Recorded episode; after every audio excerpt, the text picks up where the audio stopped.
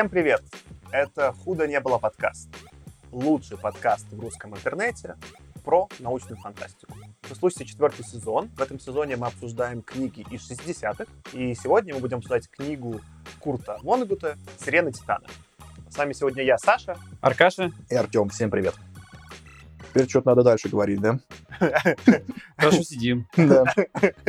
Нет, я думал, типа, у нас просто обычно есть заход, если какие-то истории за последнее время.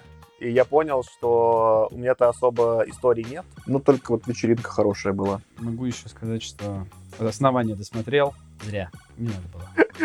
Надо было не смотреть последний эпизод, или не надо было Не-не, вообще, вообще, вообще не надо было вообще. Ну, то есть не надо было снимать, просто не надо было. Надо было снять сказать, мы по мотивам сделали свою историю. И просто вообще выбросить там всех персонажей, которые были у Кайна, выбросить историю и просто в этом мире сделать какой-то сериал. Типа, ну, у них бы, может быть, что-то получилось. Но зачем называть это экранизацией? Это, ну, не знаю, издевательство какое-то. То есть они главные идеи, которые были у Азимова, переначали до неузнаваемости. У них осталось кино про избранных с какими-то там сверхъестественными способностями. Серьезно, вот это вот что? Еще и все там друг другу О, оказываются родственниками, серьезно? То есть это форсаж уже просто какой-то. Подожди, форс- подожди, ты не можешь использовать это фраз какой-то в негативном ключе. Там просто, ну, нет э, лысых мужчин подкачанных, поэтому не работает такая методика. Ну, лысых мужчин, правда, нет, да. Ну, может, поэтому и не работает. Они забывают сказать, что они семья наверняка, и не ужинают все вместе, это тоже проблема. Да там, да. Я знаю, я знаю, у меня тоже будет новость. У нас же чатик есть к подкасту, и в нем, собственно говоря, сериалы, когда обсуждались, вышло «Основание», вышел «Ковбой Бибоп» на Netflix, и что-то еще, я забыл, какой-то был третий сериал, который там все обсуждали. Я «Ковбой Бибоп», конечно, не стал смотреть, я почитал, типа, отзывы, посмотрел картинку, понял, что там смотреть нечего, но, ну, а я «Ковбой Бибоп» — это мое любимое аниме, чтобы уточнить. Но благодаря тому, что кто-то упомянул это в чатике, я пошел и нашел, они, конечно же, саундтрек выпустили. Это написала та же Йоко Кана и Сид Белтс, они написали новый саундтрек. Это по сути, некое переосмысление саундтрека из оригинального Ковбой Бибопа, и я просто на репите последние две недели слушал этот э, саундтрек, мне очень нравится. Сериал точно не буду смотреть, саундтрек топовый. Абсолютно нечего добавить. Ничего связанного с э, научной фантастикой или около того не произошло в моей жизни. Была хорошая вот вечеринка на выходных. Потом воскресенье. Это был день, которого не было. Что, принципе, Выколотая точка на графике. что, в принципе, показывает качество вечеринки. Да, и такая вечеринка, которая так хороша, что после нее начинается депрессия. Ну, ты, конечно, загнул. Я в целом люблю порастраиваться, как вы уже поняли. Что, кстати, Да, очень созвучно с книгой, которую мы сегодня обсуждаем. и с автором. И тут и будет переход, да, спасибо, Тёма, что, мне кажется, понурость некоторая на... Не то, что понурость, а некое разочарование в чем-либо в рамках э, сегодняшнего эпизода, это очень подходит э, к автору. Так вот, обсуждать мы будем книгу Вонегута «Сирена Титана». Э, История сначала, только мы к своей книге перейдем, хочется про автора поговорить. Про Вонегута, как он вообще попал в подкаст? Я знал, что он такой какой-то, типа, значимый автор, но по факту ничего не читал. Читал «Механическое пианино» как-то очень давно, и «Механическое пианино» мне, ну, так зашло, своеобразно. Было видно, что он немножечко такой, не из этого гетто фантастического чувак, какой-то такой стоял сбоку, что-то написал. Не в смысле, что книга плохая, но прям какой-то какой был странный. И вот я захотел знакомиться, я потому добавил э, Вон к нам в подкаст. Сейчас надо вспомнить, как я это нашел. По-моему, я пошел смотреть э, то ли статью на Википедии, то ли что, разбираться, что за Вонегут. И смотрю, что про него неделю назад вышел, ну, уже, наверное, там, чуть раньше, вышел документальный фильм как раз-таки. Чисто по совпадению, э, я про это не знал. Я смотрю такой фильм, короче, ну, классный фильм про Вонда, хочется посмотреть, нашел, типа, трейлер, он, типа, прикольный, хочу посмотреть трейлер, и потом смотрю, в трейлере написано, что снял его Роберт Би Вайди. Я такой, откуда я знаю это имя? Сижу такой, и откуда-то точно это имя видел. И, в общем, вот что выяснилось. Роберт Бивайди — это тот самый чувак, который попал во все мемы. Когда представляют, типа, титры Directed by Роберт Бивайди, то когда что-то, по сути, что-то пошло не так обычно, да? Какая-то какая нелепица произошла.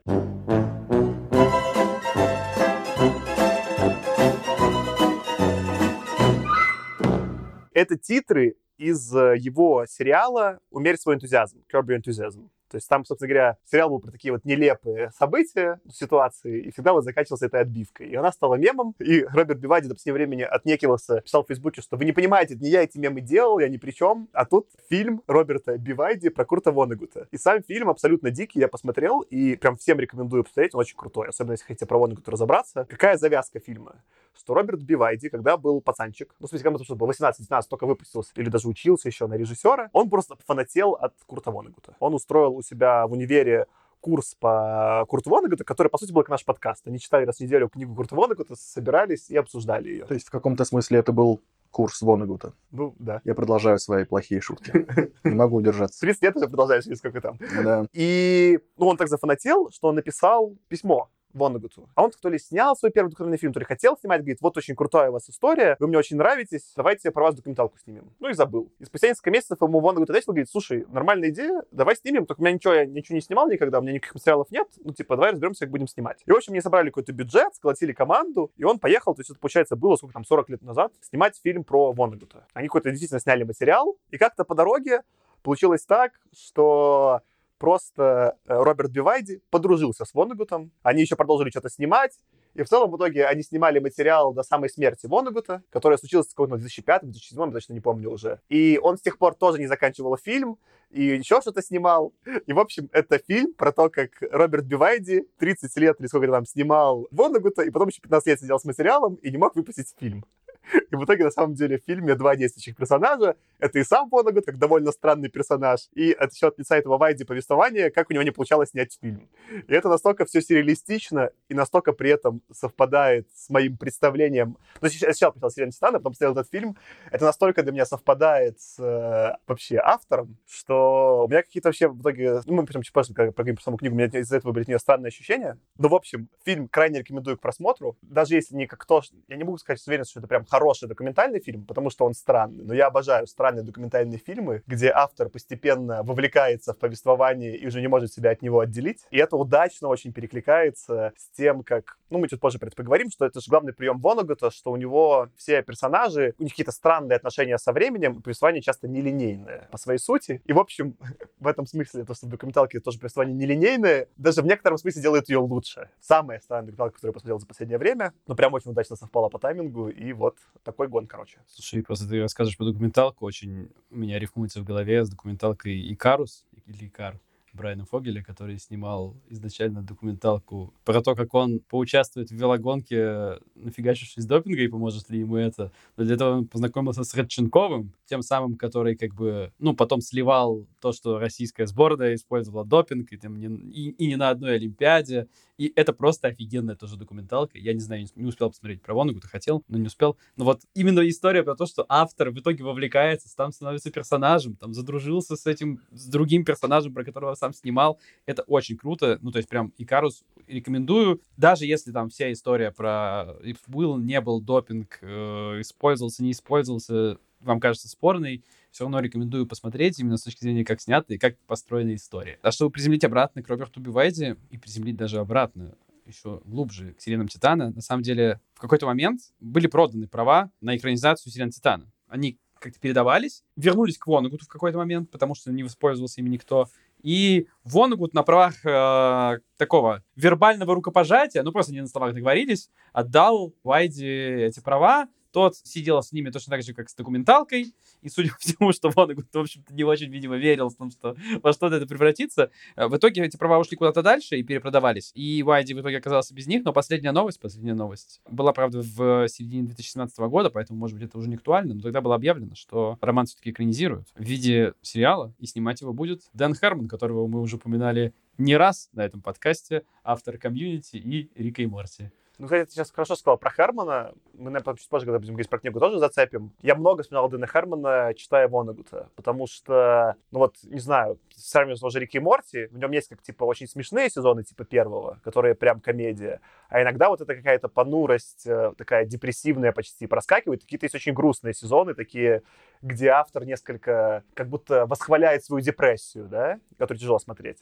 И вайп от Вонагута у меня прям такой в целом ощущение, что вот э, он, наверное, мне кажется, Вонагут поумнее в среднем, чем Дэн Хармон. Не в смысле, что Хармон глупый, но как-то такой более, наверное, писатель и массовое телевидение — это чуть разные жанры. Тут что просто хочется еще тогда про Вонагута там с документалки там спалю некоторые моменты. Хотя как можно спалить документалку? Это же нормально, правильно? Невозможно сделать спойлеров. Я что, я не понимал, что Вонагут был очень э, культурно значимой фигурой. Когда вышла Бонни номер пять, то есть он, по сути, писал книги. Он там что-то десятилетиями писал, по 60 лет он писал книги и вообще были очень мелкие тиражи, и он очень мало зарабатывал, и семья его там в целом прозябала в бедности. И потом вышла Бонни номер пять, и это был взрывной успех. То есть э, там есть некоторая запись его лекций, где полные аудитории, какие-то он там в церкви выступает, там люди сидят в проходах, там не продохнуть, и они слушают его, раскрыв рты. То есть, э, по сути, это такой для 60-х один из самых значимых авторов не как фантасты, вот, которые были именно в своем мирке, да, а именно для всей Америки.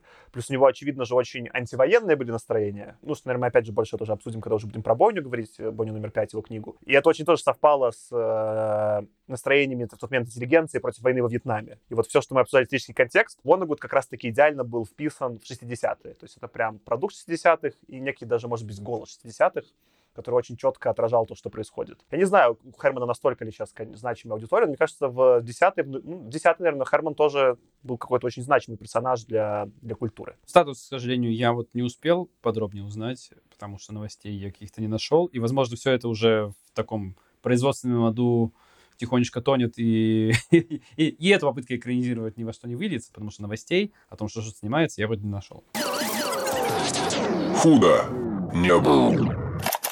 Давайте тогда соберем к самой книге. Аркаша, может, ты, как обычно, попробуешь ну, ничего не обещаешь э, перескать? Давай попробую. На этот раз сразу будут две поправки. Первое. Буду фамилии называть, так как у меня было в аудиокниге. Скорее всего, это неправильно, но мне пофигу. Ну и все переводы. Второе. Очень сложно коротко пересказать содержание любой книги Курта Вонегута это либо будет совсем коротко и вообще ничего не перескажешь, либо будет длинно, в этот раз будет длинно. Итак, давайте попробуем. Начинается книга с того, что американский аристократ по имени Уинстон Найлс Румфорд на собственном космическом корабле погружается вместе со своим псом Казаком в хроносинкластический инфундибулум, после чего они оказываются как бы размазаны в пространстве и времени. Выражается это в том, что они беспрестанно перемещаются между Землей, Марсом, спутником Сатурна, Титаном и Меркурием, а также, вероятно, какими-то другими местами. С разной периодичностью они материализуются на каждой из этих планет на несколько минут. И только на Титане по какой-то странной причине они присутствуют постоянно. При этом Румфорд единомоментно во время этого происшествия узнает свои прошлое и будущее и существует как бы вне времени. Однажды Румфорд во время материализации на Земле приглашает к себе молодого по весу Малаки Константа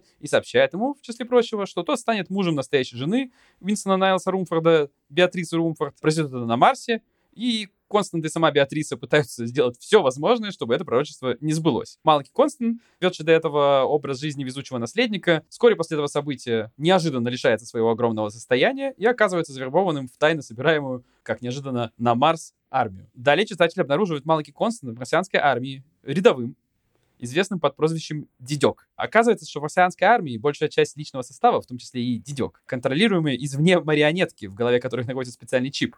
Руководящее же звено армии — это ограниченное число бойцов э, рангом не выше сержанта, и они не имеют в голове чипа и могут управлять остальными, в том числе причиняя удаленно с помощью специальной кнопочки страшную головную боль остальным. Дидек ранее был разжалован из офицера с обязательным стиранием памяти, и вообще с прошлых событий прошло где-то около 8 лет. С тех пор, как э, дитька стерли, он много раз уже со своим вновь приведенным другом из числа, кстати, настоящих командиров Стоуни Стивенсоном пытался понять суть устройства армии и мира вокруг себя, несколько раз был на этом пойман и подвергнут стиранию памяти. Читатели застают дитька совершенно чистой памятью снова, убивающим по приказу, пришедшему через чип в голове своего лучшего друга Стоуни Стивенсона на глазах у всей марсианской армии. Стоуни, однако, успевает перед смертью шепнуть дитьку, где искать записи об их совместных открытиях относительно окружающего мира. Дитек находит их и узнает, что у него есть семья и дезертирует, чтобы ее найти. При этом дитек то ли из-за вот травмирующего опыта, то ли еще почему-то совершенно забывает, что он, собственно, убил Стоуни Стивенсона и все время пытается его найти, потому что узнает, что у него был такой друг. Собственно, находит он только своего сына по имени Хрона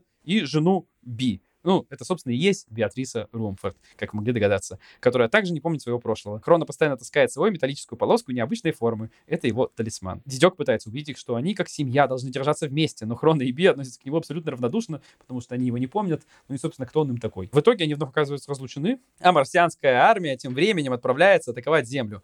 Однако оказывается, что марсианская армия совершенно ужасно вооружена и организована. Поэтому армия Земли при минимальных потерях за несколько дней полностью нейтрализует угрозу и при этом просто уничтожает, убивает почти всех марсиан. Живых остается буквально несколько сотен человек. Хрона и Би, как гражданские, летят в одном из кораблей последнего эшелона. И их корабль разбивается в джунглях. Таким образом, они тоже по случайности переживают войну. Выясняется параллельно, что самоубийство Марса было организовано, собственно, Румфордом, чтобы привлечь внимание землян. После войны они материализуются, он, точнее, материализуется и объявляет о создании новой религии, культа Господа Всебезразличного. Он обещает при следующей материализации принести книгу с описанием явления космического странника, а в подтверждение своего статуса пророка делает несколько предсказаний будущего, которые, естественно, сбываются, потому что будущее он знает. Идея новой религии такова. Позаботьтесь о людях, а всемогущий Господь сам о себе позаботится. Дедек же тем временем отправляется на войну с опозданием в одном корабле с солдатом Бозом, одним из настоящих командиров армии, путь которого по пути дедек преднамеренно ломает, и вместо попадания на Землю они оказываются в пещерной системе Меркурия. Собственно, подстраивает это Румфорд, который рассказывает не помнящему своего прошлого дядьку, что дядек на самом-то деле не женился, а просто изнасиловал Беатрису Румфорд в темном отсеке космического корабля, на котором летел на Марс, и увидел ее лицо только после содеянного. Дитек же при этом впервые в жизни осознает, что люди не только жертвы безжалостной судьбы, но и самые жестокие орудия этой, собственно, безжалостной судьбы. Как я уже сказал, полет корабля Дитька и Боза оканчивается на Меркурии. Там они какое-то время, несколько лет в подземельях Меркурия сосуществуют с гармониумами, питающимися вибрациями этой планеты. Босс в итоге начинает заботиться о гармониумах, которые иногда образуют узоры на стенах, которые, как впоследствии оказывается, на самом деле организовал снова Уинстон Найлс Румфорд. А Дедек же спустя несколько лет с помощью надписи, которую Румфорд выкладывает на стене гармониумами, узнает способ выбраться из пещеры, оставляет Боза сидеть с этими гармониумами и кормить их классической музыкой, а сам улетает на Землю. Прилетая на Землю, на которой уже царит провозглашенная Румфордом религия Господа Всебезразличного, Дедек узнает, что он оказывается вписанным в пророчество как звездный странник, его с Триумфом встречают, везут к месту обычной материализации Румфорда. Би и Хрона рядом находятся и, имея почетный статус ветеранов марсианской войны, продают сувениры рядом с поместьем Румфордов, а их сувениры, которые они продают, это чучело Малаки Константа, который с точки зрения церкви Господа всем безразличного является символом заблудшего грешника. Румфорд устраивает проповедь в форме шоу, высмеивает всех трех э, членов этой, собственно, семьи, раскрывает их прошлое, э, а также добивая дитька, сообщает ему, что дедек своими собственными руками на Марсе убил своего единственного друга Стоуни Стивенсона. Раздосадованный дедек вместе с Хроной Би отправляется в изгнание на Титан. На Титане, на котором обитает э, сам Уинстон Найлс Румфорд в постоянном материализованном состоянии, также живет разумная машина Села, это посланник с планеты Теральфа Мадор. О, я даже выговорил это слово. Он находится там с миссией доставить запечатанное послание от одного края Вселенной до другого. Однако в его корабле случайно произошла какая-то поломка, из-за которой он застрял на Титане. Все свое время он отправлял сигнал бедствия на планету Тральфомадор, и Тральфомадорцы инициировали появление человеческой цивилизации на Земле, ее развитие, и все это для того, чтобы заставить Цела запасную деталь для его корабля. И параллельно держали его в курсе всех своих усилий с помощью начертания на Земле великими человеческими постройками на языке Тральфомадорцев каких-то посланий. По прилету наших героев раскрывается, что талисман Хрона — это и есть запасная деталь для корабля, которую тысячи лет так ждал Села, а вся земная история существовала для доставки одной этой маленькой железки. Румфорд тем временем ссорится с Села, потому что тут отказывается ему открыть запечатанное послание, потому что он робот, и ему велено его ни в коем случае не раскрывать. В конце Румфорд навсегда исчезает с Титана по тоже случайному стечению обстоятельств. А Села в отчаянии все-таки вскрывает послание. Оказывается, что все послание, ради которого, затратив миллионы лет, надо было донести из одного конца вселенной в другой, ради которого была создана вся человеческая цивилизация, это просто точка. А это символ по-альфа-моторски означает «Привет». Цело, как остальные герои, понимает, что его использовали, в отчаянии он разбирает себя, однако впоследствии Константу даже удается его собрать снова и оживить. И дальше нас ждет эпилог, в котором Би и Констант состариваются на Титане, и уже в старости Констант наконец заслуживает любовь Беатрицы, и взрослый синхронно уходит жить к синим птицам Титана, и ближе к концу жизни они почти его даже не видят. Би умирает на Титане в возрасте 74 лет, и после ее смерти Села впервые заговаривает с Константом, отвозит его на Землю, но уже работающем космическом корабле, а перед прощанием подвергает гипнотическому внушению. В итоге, в последней сцене, Дидек, Малахи Констант, умирает через два часа после своего возвращения на Землю, насмерть замерзнув, сидя на лавке на заснеженной автобусной остановке, из-за того, что автобус опоздал. Перед смертью он видит, как его лучший друг Стоуни Стивенсон спускается к нему на огромном космическом аппарате и забирает с собой. Это результат гипнотического внушения, прощальный подарок от Села. Это, Аркаша, твой лучший пересказ пока за всю историю. Тут два, мне кажется, важных момента, э, которые хочется из фильма добавить к этой книге. Первое, что город, в котором, собственно говоря, Дидек замерзает, это Индианаполис. Это родной город Курта Вонегута и в нем часто происходит действие его романов, и он в целом считался человеком из Индианаполиса. И, как я понимаю, он там был с какой-то очень известной и богатой семьи, поэтому, например, там есть как чуть ли там не улица Вонегута, дома, на которых написано Вонегут, в смысле, он там был как бы 25-й ребенок, была целая, типа, как это, династия Вонегутов. Это вот с Индианаполисом неразрывно связанные люди. А второе, он рассказывает в фильме «Байку» про Тральфамадор, я надеюсь, который я произнес правильно, что он в детстве играл с своими там братьями, сестрами, друзьями, и была ночь, и все показывали, был какой-то там ботан у них, который знал звезды и говорил, смотрите, там это там, условно, не знаю, полярная звезда, это там, типа, созвездие Ориона, еще что-то.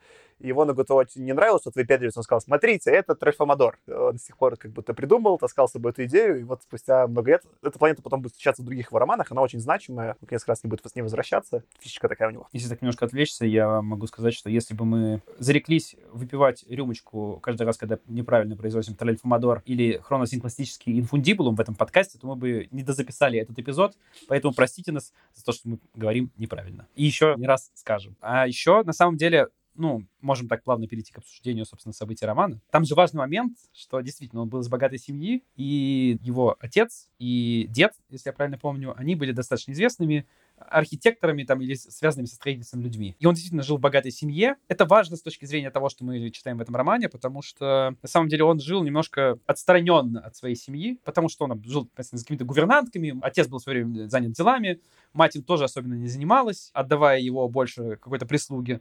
И у него было два брата, с которыми он тоже на самом деле жил достаточно разобщенно и часто даже раздельно. И, как мне кажется, это на самом деле тоже важный момент, который отразился в этом романе и на его персонажах. И также еще важный момент, который нужно сказать. В 29 году, когда произошла Великая депрессия, их семья, по сути, там все потеряла, потому что были какие-то вещи, какие-то, видимо, деньги, средства, вложенные, собственно, в фондовый рынок, и они внезапно, как Малаки Констант э, в нашем рассказе, и как и Беатриса Рупфорд, из, по сути, владельцев этой жизни превратились в людей, которые, ну, вынуждены сводить концы с концами. И при этом вот эта история с довольно одиноким, хотя и имеющим семью Куртом Вонегутом, мне кажется, во многом определила то, что происходило в этом романе. Ну, в смысле, что во многом определила, но кажется, что многие вещи Ван Гог писал с себя. Он тоже этот прием использует, как бы, сто процентов. Он не стесняется. Это во многом его еще отличает от других авторов, которые мы читали, что вне фантастики вполне принято прям напрямую ссылаться на конкретные места, персонажей и так далее, и Гог это делает. Я давайте начну с нашего классического вопроса, а как вам? И сначала сам на него отвечу. Я когда стендап провожу, обычно сначала задаю какой-нибудь вопрос, отвечаю на него сам, а то все потом обижаются, что я что-то форшу. Для меня это самый, ну что ли, наверное, мне кажется, по ощущениям, может быть, так и будет самый спорный роман этого сезона. Самый сложный в анализе и сложный именно выдаче какой-то одной конкретной оценки. Для меня он какой-то очень противоречивый оказался. С одной стороны, с одной стороны, по языку это объективно лучше может быть, то, что мы читали за все время подкаста. Это автор, у которого прям есть свой голос, он им пишет, и невозможно его ни с кем спутать, и этот голос, он очень прикольно написан. То есть, как бы именно по литературной составляющей это потрясающе. Даже нашел цитату, короче, я не буду там целиком читать, но, в общем, мысль там такая, пишет ее Вильям Дерисевич, это какой-то ретроспективный отзыв 2017 года. Он сравнивает там э, механическое пианино вот с этой книгой и говорит, что механическое пианино — это еще такая работа подмастерья, автора, который только еще ищет себя. А это первый роман Вонегута, да? А вот по сути, его второй роман, и во втором романе сразу появляется взрослый Вонегут. И это действительно чувствуется. Это, не знаю, у меня вот такое было ощущение, может, только с Брэдбери, всех, кого мы читали, где вот, ну все, чувак уже прям точно нашел э, себя, он прям очень круто пишет, и даже удивительно, что это всего лишь вторая книга. Это должна быть какая-то, не знаю, именно по уровню языка десятая книга. Но по наполнению, типа того, что там происходило, для меня это был очень сложный роман. Меня шутки скорее расстраивали, чем веселили. Это скорее вот напоминало какой-то депрессивный сезон Хермана. И у меня поэтому все время был какой-то конфликт э, при чтении. С одной стороны, восхищение языком, с другой стороны, некоторого ну, может, отторжение, отторжение того, что происходит, того, что я читал. Я подумал, что вот мы тогда сидели, стебались, что Ван Вогт это какая-то бавленная версия Вонегута, ну, чисто по приколу, да, там так Вогт это все было. Но реально параллели-то имеются, да, как для меня по разным причинам, да, но такой Ван Вогт, пожалуй, стал автором, которого я такой прочитал, мне надо было еще почитать, чтобы разобраться, что происходило-то, что происходило-то. Я вот уверен, что Вонегут станет у меня таким же автором. Я точно прочитаю еще кучу его других книг. Я, может быть, буду с каждой из них плеваться, прям беситься и говорить, что это все депрессивно. Но вот он чем-то зацепил, что мне прям хочется разобраться, про что он пишет. И максимально противоречивые ощущения от книги. Поставлю даже, скорее всего, там, по-моему, даже поставил, типа, две звезды на Гудрис, но это ничего не значит. В смысле, это не развлекательная книга, вот что, несмотря на некую казущуюся развлекательность. А вам как? Ну, мне не понравилось. Я поставил две звезды из пяти. Я хотел поставить одну, но поставить одну звезду означало бы, что я во всем разобрался, и все не понравилось. Но я понял, что я ни в чем не разобрался в этой книге. Просто мне не хотелось. Я чувствую, что это очень важный автор, который наверняка заложил в эту книгу столько всего, в чем я не захотел или поленился разбираться. Поэтому как простой читатель, который просто хотел книжку прочитать. Вот мне она не понравилась. Но я понимаю, что в ней есть всякие разные потаенные уровни, и, наверное, если бы я вот дал себе труд и время разобраться, наверное, мне это бы повысило оценку. Но вот в такой момент эта, эта книга ко мне пришла, что мне прям было неинтересно разбираться. Я просто очень критично сразу вынес какой-то вердикт, что стиль мне не понравился. Мне казалось все время, что какой-то маленький ребенок пишет. И в стиле иногда цветов для Элджернона, что-то такое. И мне вот это не заходило, и я старался как можно быстрее дочитать, хотя у меня получалось это очень плохо. Я прям очень сильно растянул эту книжку. Я могу только согласиться с тем, что действительно очень сложно оценить эту книгу. Хотя я поставил, на самом деле, в итоге довольно высокую оценку. Ее действительно местами может быть сложно читать, и она очень, конечно, зависима от того, в каком состоянии ты это будешь читать. Нужно быть э, готовым воспринимать Вонагута. Я могу даже рассказать такую историю. Ну, э, это не только к этой его книге относится. У него такой стиль, что, мне кажется, так, ну, что в какой-то момент я помню, что я прочитал «Бонни номер пять». Это была первая книга, которую я прочитал. Я был удивлен очень, мне, мне понравилось. И я начал читать много Вонагута. Я прочитал прочитал много его рассказов, потом я прочитал «Колыбель для кошки», который мне уже понравилось меньше, и потом я прочитал «Завтрак для чемпионов», который мне вообще не понравился. И я вполне допускаю сейчас, что вот эта вот убывающая такая кривая, она как раз зависела от того, что, ну, нельзя его много, очень вот разово, в принципе, читать, потому что ты от него можешь устать. И когда я читал Тилин Зитана, я был, был не уставший от Вонагута, и я был в целом, ну, вот в каком-то, наверное, не знаю, подходящем состоянии, из которого меня Вонагут перевел туда, куда он хотел перевести своего читателя, как мне кажется. Он такой очень депрессивный на самом деле. То есть не то, что депрессивный, но он как раз пишет задорно и весело, но тебе после этого вообще не весело. То есть это как Саша в отзыве своем написал, что это такой грустный э, Уэс Андерсон. Я написал понурый Уэс Андерсон, Понурый кажется, Уэс еще точнее. Уэс Андерсон действительно, у него такое кино, что ты как бы вот в каком бы ты состоянии не пришел, ты, скорее всего, уйдешь и будешь немножко улыбаться. А вот это вот такой Уэс Андерсон, который пять лет жил в подворотне и э, употреблял метамфетамины, и после этого написал книгу. И ты вот после этого как бы, несмотря на то, что он шутит, несмотря на то, что он стебется над всеми, кем только вообще можно. То есть, как бы, кого только не обстебал, как бы, Курт Воннегут в этой книге, я не знаю всех. Кого только хотел и, и кого не хотел. Но ощущение у тебя все равно остается от этого тяжелое в конце. Мне пришла, вот после того, что сказал Аркаша, пришла в голову метафора. Почему мне не понравилась эта книга в итоге? Потому что до этого я читал Хайнлайна. И Хайнлайн — это, как знаете, зимой, когда раскатывают лед, вот эта вот ледяная дорожка, на которой ты забегаешь, запрыгиваешь и катишься. И в какой-то момент, когда начинается Воннегут после Хайнлайна, то эта ледяная дорожка превращается в пересеченную местность с корягами и всем остальным. И я был к этому не готов просто. Мне кажется, я думал, что мы сейчас будем дальше продолжать какие-то веселые книжки читать, которые легко читаются. И я просто споткнулся об Воннегут. У меня к этому, конечно, был главный вопрос. э, Ну, знаешь, как бы есть произведения, которые очень сложно читать или воспринимать, и в этом их смысл, что это не делает их плохими, что, не знаю, какой-нибудь фильм про войну может быть очень неприятным для просмотра, но это и хорошо. Ну, Мне кажется, хуже, если что-то, например, там войну восхваляет, и ты там как-то в это вовлекаешься. А у меня к тебе будет, может, Аркаша, вопрос вы набросите. У меня несколько раз такое было, когда вот мы читали сами книжки на подкасте, когда сам по себе книжка, может, была бы не идеальная, но я какой-то подбирал к ней идеальный саундтрек или что-то, какой-то формат чтения, и это делало ее идеальной. Я вот я не помню, что же для этих прото-киберпанковских мне вот прям очень из Deus Ex саундтрек подошел, прям классно зашел к, не знаю, там, к East of West, хотя немножко там Тёма подвывал, но я когда включил э, из спагетти-вестернов музыку, прям все совпало. Действительно, музыка, как бы ты, Аркаш, читал Вонагута правильно? Как нужно читать Вонагута для того, чтобы он правильным образом на тебя подействовал? Упороться хмурым. Включить э, Godspeed You Black Emperor. Ну, кстати, ну, ты живешь эту группу? Мы даже на концерт ходили, мне Аркаш подарил винил. Они как будто тяжелую музыку играют, но я после того, как их слушаю, у меня, наоборот, настроение улучшается. У меня, наоборот, противоречиво. У меня после Вонагута настроение прям объективно запаршивилось. Я прям, ну, припонурился немножечко. А от Godspeed You Black Emperor, наоборот, я такой, типа, это как в моменте сложно слушать, но потом я такой, типа, заканчиваю слушать, и мне прям как-то очень хорошо, я как-то преисполнен прям радости. Ты думаешь, типа, это какое-то, может быть, сочетание удачное именно? Слушай, ну, может быть. У ну, меня такое. какое-то общее настроение, знаешь, такое почему-то почему-то срифмовалось, когда ты про музыку сказала, и я именно про это вспомнил. Смотри, мне кажется, такое отрицательное впечатление, потому что Вонегуд с шуточками и стебом макает тебя лицом в реальность напрямую. Тебе не очень хочется это видеть. Как бы, когда он тебе макает в реальность ту, какой он является, да, какой он ее, во всяком случае, там видит, какой видит ее, его персонажи, ты очень не хочешь это видеть. Одна из тем, которая там очень явно прослеживается, да, это вот одиночество. Ведь все персонажи этой книги, они невероятно одиноки. Малаки Констант, он и до превращения в дитька, как бы, абсолютно одинок, у него нет никого близкого. В том числе это связано с его там невероятным богатством, может быть, потому что, наверное, действительно сложно формировать какие-то там, ну, личные отношения, когда ты там самый богатый человек на Земле. Как. После этого у него тоже нет ни одного друга. У него есть один друг Стоуни Стивенсон, единственный друг Стоуни Стивенсон, которого он, собственно, ручно задушил. в самой первой сцене появления этого э, Стони Стивенсона в романе. Есть Беатриса Румфорд, которая невероятно одинока именно по причине своего затворничества. Она как бы всю жизнь жила в концепции, что она не хочет, ну, из- измораться во всех, весь окружающий мир, и в итоге кончила тоже плохо в этом своем невероятном одиночестве. Есть Винстон Найлс Румфорд, который, по сути, является чуть ли не божеством в некотором смысле этого мира. Но при этом, при этом, ну, он же тоже невероятно одинок, потому что, ну, у него нет никого, кроме его пса, которого в итоге у него, на самом деле, я не рассказал это в пересказе, но тоже отнимают, потому что в конце концов он улетает куда-то там из-за какого-то свойств.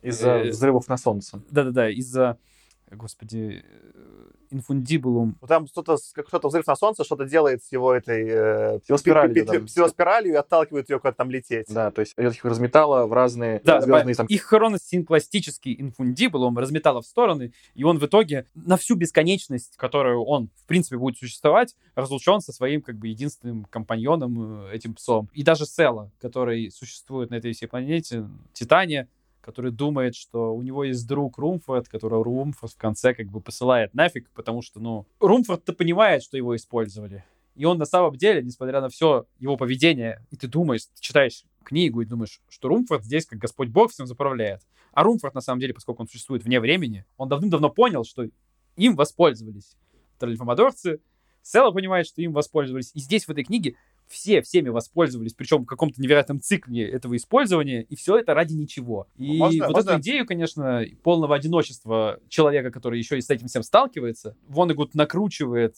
читателю в голову, и, конечно, с этой идеей вот заканчивать чтение действительно не очень приятно. Цитату хочу прочитать, которая, мне кажется, передает. Это то, что нужно было сказать Дитьку или Малаки, когда он стал, собственно говоря, странником. Начало цитаты. «Я жертва цепи несчастных случайностей», — сказал он, и, пожав плечами, добавил, «как и все мы». И мне кажется, это в целом некое, вот, как бы, если как-то это можно суть книги передать мягким личных слов, то это вот это. То есть есть как бы часть, которую ты описываешь про одиночество, но есть еще вот эта часть, как э, обстоятельства не помогают людям, а прям, ну, мешают им быть счастливыми, мешают им делать то, что они хотят, и мир враждебен по отношению ко всем. э, то есть это одинокий описанный мир и враждебный мир. И все это еще при этом наполнено, как ты прав, шуточками и прибуточками. У меня тогда такой вопрос. Ну вот, мы это все увидели. В целом, как бы тут, опять же, мы, наверное, больше вспомним про Бонни номер пять. Это же связано еще, понятно, что с самим опытом Воннега. Я думаю, что он так сам это время и мир воспринимал. Ты отчасти это описываешь из детства. Но я думаю, еще был важный момент, когда он попал э, в плен в э, Германии, по-моему, под э, Дрезден. Под Дрезденом, под Дрезден, Дрезденом. и как раз знаменитая бомбардировка Дрездена.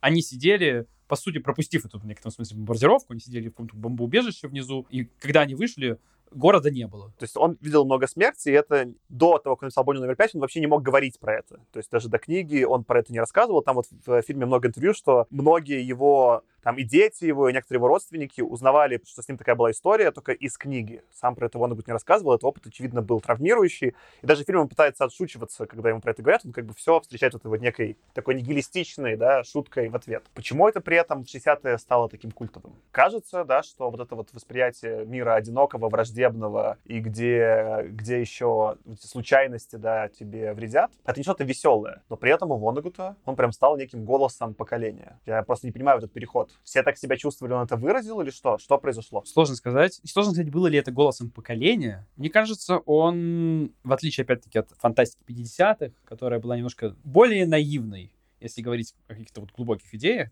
чем то, что пишет Вонегут, она была оптимистичной, а он как бы привнес такой немножко, ну, реализм сложно сказать, потому что он здесь сочетал какое-то безумство, которое, наверное, сравнимо вот с Ван Воктом и Бестером. Его, собственно, и в одной из э, своих очерков, статей упоминал Дэймон Найт, которого книгу мы разбирали, на критическую книгу. Я после этого почитал в первый раз Сирена Титана, до этого не читал. И я понял, почему Найт сравнивал их. И, собственно, он сочетает вот это вот безумство с каким-то таким, ну, взвешенным пессимизмом относительно реальности и умудряется в это какого-то такого своего своеобразного юмора добавить. Мне не кажется, что это стало каким-то голосом поколения. Нет, но это просто был новый, совершенно оригинальный стиль, и люди поэтому это восприняли как что-то новое, что можно обсуждать. Посмотри фильм, просто в фильме там видно, как набиваются целые залы его слушать, и когда люди приходят к нему подписывать книги, ему там раз за разом куча людей говорят, там, вы изменили мою жизнь. У него были фанаты. Ну, если я правильно понимаю, ты же сам сказал, что он долгое время не очень был популярен. И вот эта история с экспоненциальным ростом фан-базы, она случилась не в 60-е. Она случилась в 60-е после выхода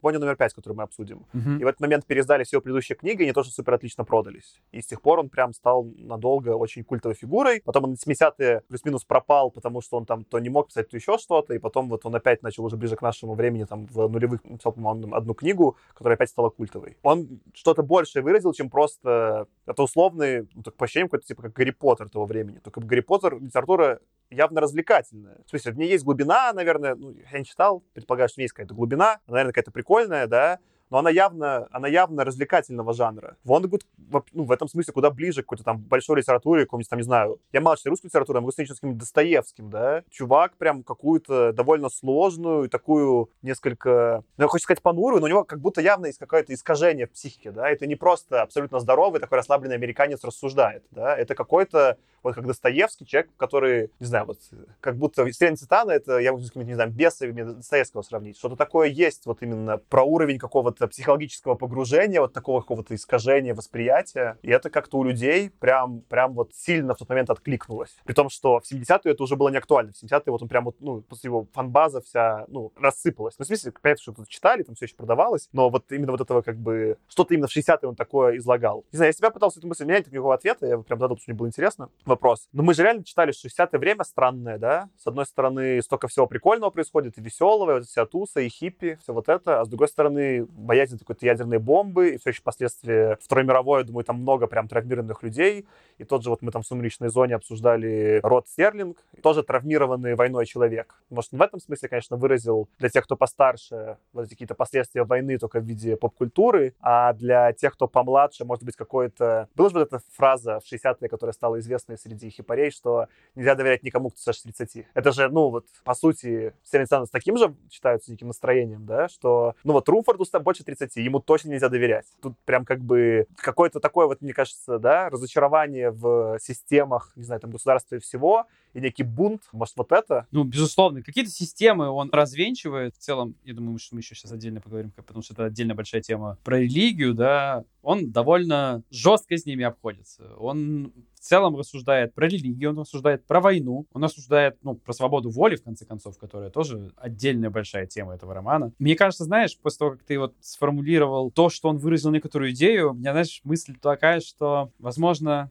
он и был хорош тем, что он психологически всех зацепил и сформулировал некую идею, при этом явно ее так и не сформулировав. Что в своих книгах он уловил какой-то тон, который был характерен для того времени, но явно об этом не написал. И он писал о чем-то вокруг и около, но при этом абсолютно, скажем так, вступая в гармонию, как гармониум. Уловил вибрацию и вибрировал гармонично вместе с этой вибрацией. Есть, про это говорил, мне знаешь, что мне подумалось, что у меня, конечно, про 60-е, особенно американские, такое очень ностальгически восторженное представление. Мне кажется, сейчас это в кино уже изображают какое-то прекрасное время, цветных нарядов, что-то там, не знаю, этих цветов э, в дулах пистолетов, там или что там, винтовок. Как, не знаю, как, как сейчас вспоминают с придыханием Советский Союз, который был местами довольно, наверное, паршивым местом. Точно местами был очень паршивым местом. Так и, по сути, уже в поп-культуре 60-е скорее с придыханием воспоминаются, как время свободы, которое, по сути, с тех пор была утеряна. Но вот после чтения Воннегут, учитывая, каким был популярный, я так понимаю, что это еще было время какой-то невероятной тревоги и потерянности, что ли. Где мы оказались, что вообще происходит и, и что с этим всем делать. И это похоже на, на, на, на, на твой разгон, что, может быть, вот это он почувствовал, да, что он как будто такой немножечко домашний философ. Он затрагивает экзистенциальные вопросы, и у него плохие новости, как у многих философов, э, да, что у меня для вас, ребята, плохие новости. И в этом смысле мне эта книга показалась, возможно, такой наиболее, не то что философской, но максимально приближающейся, да, про про философию. Вот э, были какие-то авторы, например, как звали, кто написал «Города в полете», все время забываю. Ближ. Ближ, да? Он же тоже пытался идти на сторону философии, но по факту он везде ограничивался какой-то как бы отсылкой. Он говорил какое-то одно предложение, которое должно было означать, что оно ссылается на экзистенциальную философию, но по факту не делал следующего шага. Он дальше всех шагнул. Он прям такую философию, прям, не знаю, атеиста, полностью отрешенного от мира.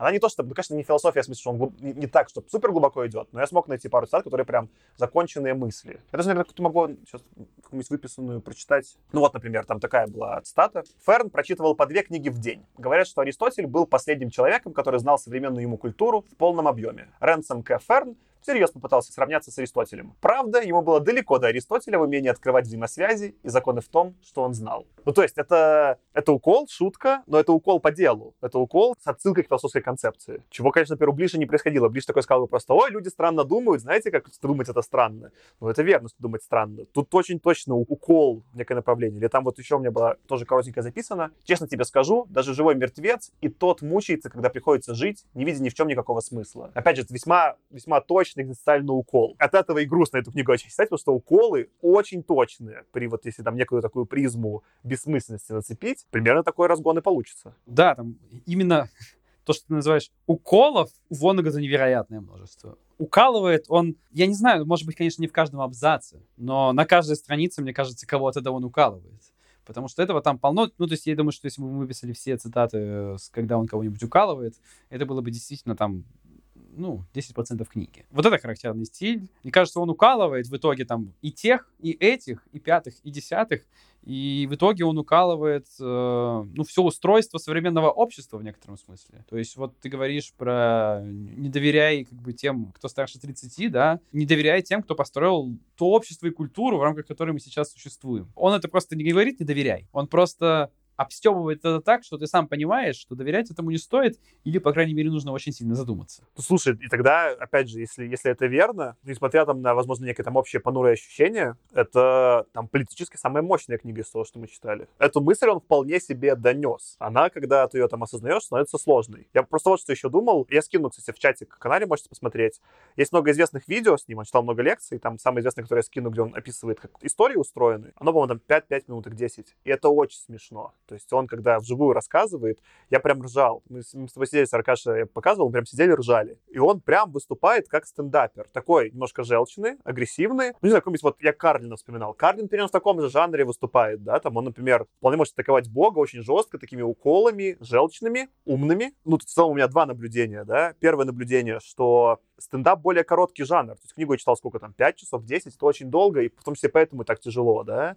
А стендап все-таки это обычно какой-то час контента. И за час это смешнее, потому что за час ты не успеваешь вот в этот как бы депрессивный контекст погрузиться целиком. И во многом же там вторая часть карьеры Вонагута была популярна именно этим, что он когда больше был известен как лектор. Мне кажется, как такой политически смешной лектор, да, ну как, с одной стороны, смешной, с другой стороны, глубокий и критикующий систему, он в этом невероятно хорош. С другой стороны, я просто смотрю на комиков современных, юмор формат поменял. Сейчас желчный юмор не модно. То ли мы стали все мягче, то ли еще что-то, да но именно такого грубого желчного юмора, атакующего систему, очень мало. Ну, там, не знаю, в русском контексте есть максимум, что было дальше, но они вообще не систему атакуют. Это вот самое грубое, что есть, но там все, ну, на личности. Что рэп-батлы друг друга люди атакуют, что что было дальше, они просто, ну, просто через унижение кого-то работают, что по-своему смешно, да, но это единственное место, где прям грубость напрямую разрешена. В остальном грубость — это табуированная тема. А когда открываешь каких-нибудь старых комиков, например, пытался пересмотреть Эдди Мерфи старое выступление, мне прям очень было сложно. Он точно гомофоб, он прям очень грубый. Ну, время поменялось. И я помню, как я это смотрел студентом, мы смотрели там с друзьями в общаге вот этот Ро, его концерт Эдди Мерфи, мне было невероятно смешно. Я просто помню, я прям усыкался от смеха. Я включил сейчас, мне прям было тяжело смотреть, я не смог даже больше 10 минут посмотреть, я ни разу не улыбнулся. Это максимально как-то шло в контре.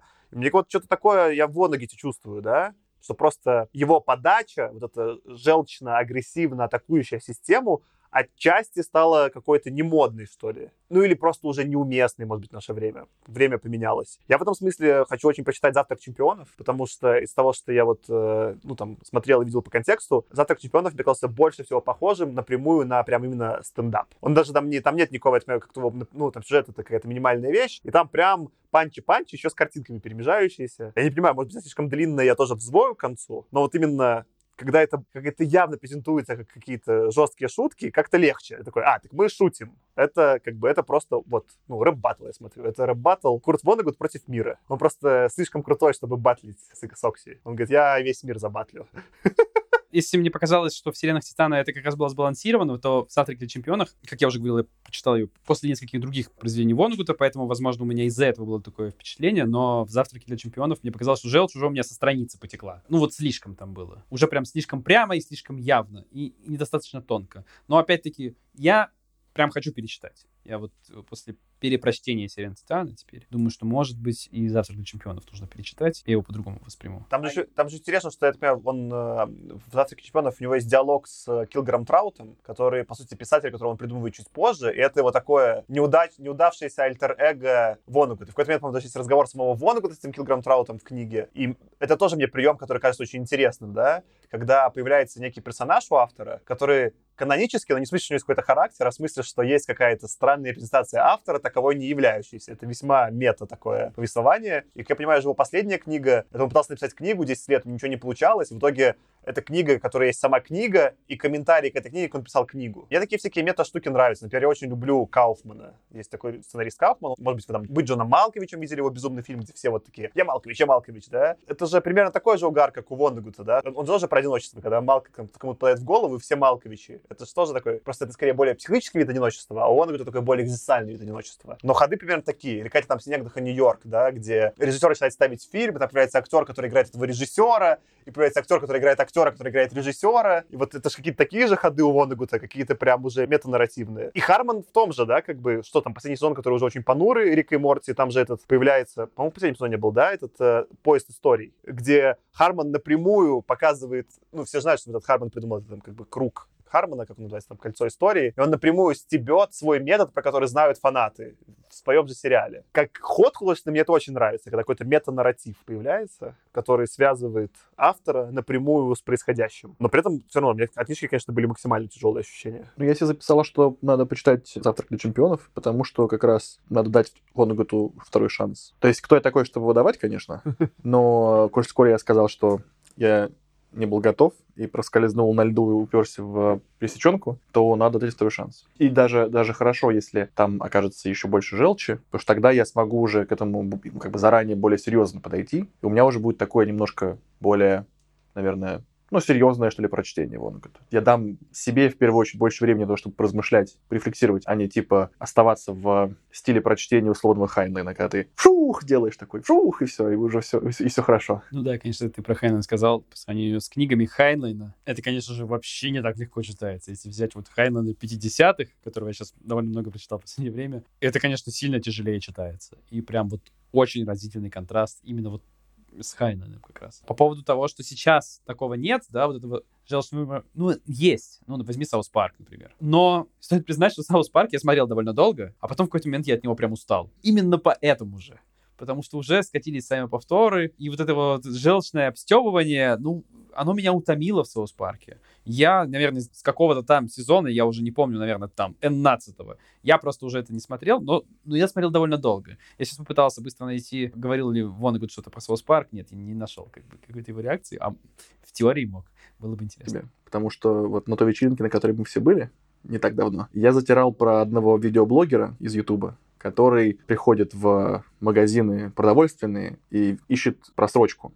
И потом конфликтует с полицией, с охраной, с Росгвардией, с участковыми. Ну, то есть, но конфликту, поскольку он типа юрист, то он конфликтует с позиции победителя. То есть он знает, что в конце концов все будет хорошо. И там разный уровень ада происходит, но всегда это очень много негатива. Он очень сильно провоцирует, на него все ведутся, а потом все идут заднюю, потому что в итоге он изначально конструирует ситуацию так, что он начинает провоцировать только уже находясь в заведомо выигрышной позиции. Они еще этого не знают, но он уже все нашел. И в какой-то момент, когда уже пик этого напряжения, кульминация происходит, он говорит, так что, мне надо за это заплатить? И они понимают, что он уже все давно нашел. И я посмотрел в какой-то вечер, ну, может быть, 6 эпизодов. Ну, что вы понимаете, это, это там, типа, там, 4 часа я смотрел этот канал. И на следующий день я проснулся и понял, что я больше не могу. Из-за вот этого уровня желчи, провокации, агрессии и так далее. В какой-то момент, то есть это мне было нужно, да, вот как некоторые люди смотрят какие-то политические передачи с, не будем говорить кем, орущим человеком на радио. Им это ок. Но я думаю, что если я посмотрел пару таких передач подряд, я бы, мне кажется, вот прям реально вот в ярость уже в какую-то впал. Даже священную ярость ватника. Так что да, короче говоря, если много такого перечитать или пересмотреть, ты как будто бы вот как губка насыщаешься чем-то и хочешь просто уже сменить то, что ты потребляешь. Я подумал сейчас то, что ты описываешь, ну, вот те примеры, которые я приводил, да, что сейчас вот везде, где этот конфликт есть, это уже больше конфликт всегда в личностной, как бы, да, что, по сути, ну, ругань, да, ругань. А ругань до какого-то, до какой-то степени весело. Ее, конечно, тоже может быть слишком много, но, в ну, есть какое-то развлечение в ругане, да. Вонагуд страшнее. У него, у него, по сути, ругань со всем миром, и мир точно выиграет. То есть, э, если в тех шоу, которые ты описываешь, по сути, ведущие побеждают. Не знаю, там, ведущие, что было дальше, ну, в каком-то смысле, да, доминируют таким способом над гостем, да, и это каким-то образом смешно. Или вот то, что ты описываешь, там тоже чувак в итоге побеждает. А Вонагуд еще и проигрывает все эти битвы с миром. Мне сейчас пришла странная мысль в голову, что вот «Сирена Титана» — это, не знаю, поймете вы меня сейчас или нет, но это абсолютно противоположность автостопа по галактике. Притом Дуглас Адамс говорил, что он фанател с Вонагута и вдохновился автостопом по галактике, почитав Вонагута. Но я согласен, что это те же приемы с совсем другим настроением. Да, Дуглас Адамс скорее такой добрый, ну да, мир странный, но как весело. да. А Вонагут, мир странный, вы все за это заплатите. Но мне кажется, если читать «Автостоп по галактике» все книги, то это во многом про то, как вначале весело, а потом ты скатываешься туда же, где был Вонегуд. Ну, кстати, в, в отчасти это правда. Я это объяснял тем, что просто Дуглас Адамс подустал к третьей части. Он подустал, и к финалу, собственно, книг по «Автостоп по галактике» у него там была сложная жизненная ситуация, там он разводился с женой, причем там уже то, то ли со второй подряд, то ли еще что-то. У него там куча всего наложилось, и это, безусловно, наложило какой-то отпечаток на то, что он как бы отражал в книгах. Интересно, как можно развестись с двумя женами не подряд. Смотря где ты живешь, наверное. А, хороший Тут же надо еще про Вонагута понять, что вот ты говорил про его желчный завтрак чемпионов, или для чемпионов, не знаю, как его правильно переводят. Там такой же момент. Он же тоже стал суперизвестным, развелся с женой, попал в какой-то странный контекст, со всеми там поругался. То есть он это тоже, он не мог эту книгу написать, он исписался, он 4 года писал завтрак для чемпионов. Тут тоже некие параллели имеются, что та книга, ты считаешь самой желчной, писалась примерно в таком состоянии, как последние книги Дугласа Адамса, где ему тоже было тяжко. Ну, тут надо признать, что, не знаю, у кого, то ли у Вонегута, то ли у Дугласа Адамса был гандикап по желчности, потому что все-таки, ну... Я не помню, если честно, биографии Дугласа Адамса, но я не помню, что у него какие-то супер тяжелые вещи в жизни произошли, хотя я могу ошибаться, до того, как он писал «Стоп по галактике», а, ну, все-таки Вонегут, мы уже упоминали сегодня, и то, как там просто из князя в грязи, как бы, да, его семья перешла во время Великой депрессии, и после этого весь его опыт военный, который безумный просто депрессивный, и для него очень травмирующий, он ты правильно сказал, он не мог долго поэтому, об этом вообще говорить. Все это привело Вонагута, ну, у него просто уровень желчности к мирозданию был сильно выше. И как бы его желание спорить со всей окружающей действительностью, ну, просто было настроено уже совершенно в другую позицию, нежели чем у Дугласа Адамса, который просто мягко шутил, а Вонагут жестко стебался. Мне, кстати, может, поэтому интересно все-таки писать его другие книги, да, хотя я испытываю негативные эмоции при чтении, меня все равно восторгают люди, у которых есть какая-то уникальная и сложная позиция про мир. И он, говорит, такая имеется. Она очень странно выражена, но он что-то пытается сказать. Меня больше напрягают, если книга была приятная, но автор ничего не сказал. Я больше грущу после просмотра какого-то пустого американского фильма порой, чем от какого-то максимально депрессивной драмы. Это еще и вызывает как будто больше уважения. А, Попытка высказать более сложную тему, которую иногда страшно высказывать, иногда опасно, иногда для кого-то будет неприятно, как будто, что ты говоришь это. Всегда ведь, условно, в комментариях к какому-нибудь посту в Фейсбуке, я вот сейчас очень странный пример выдам, ну или там, я раньше сидел на разных форумах, типа там Dirty.ru или Прозорию, там всякое такое. И всегда гораздо проще срубить лайкосов с какой-нибудь шуткой, остротой, ерничанием или каким-то развлекательным постом, потому что это более легкий контент. Но, кажется, по-настоящему интересные дискуссии в комментариях и интересные потом рассуждения получаются после каких-то controversial, да, Неоднозначно. неоднозначных постов, которые могут столько лайков-то и не набрать, но те, кому это зайдет, да, это явно будет более ценно, а те, кому не зайдет, возможно, это их немножко... То есть, видите, меня сейчас не проперло от Вонагута, но как бы у меня до- хотя бы достаточно осознанности, чтобы понять, что это, это мой косяк, а не Вонагута. Я могу только сказать, что это уже вот вторая книга подряд в 60-х, в которой я могу отослаться к тому, что мы говорили в начале сезона про 60-е и в конце сезона про 50-е, где я просил побольше неоднозначности. И вот она неоднозначность. Я очень радуюсь.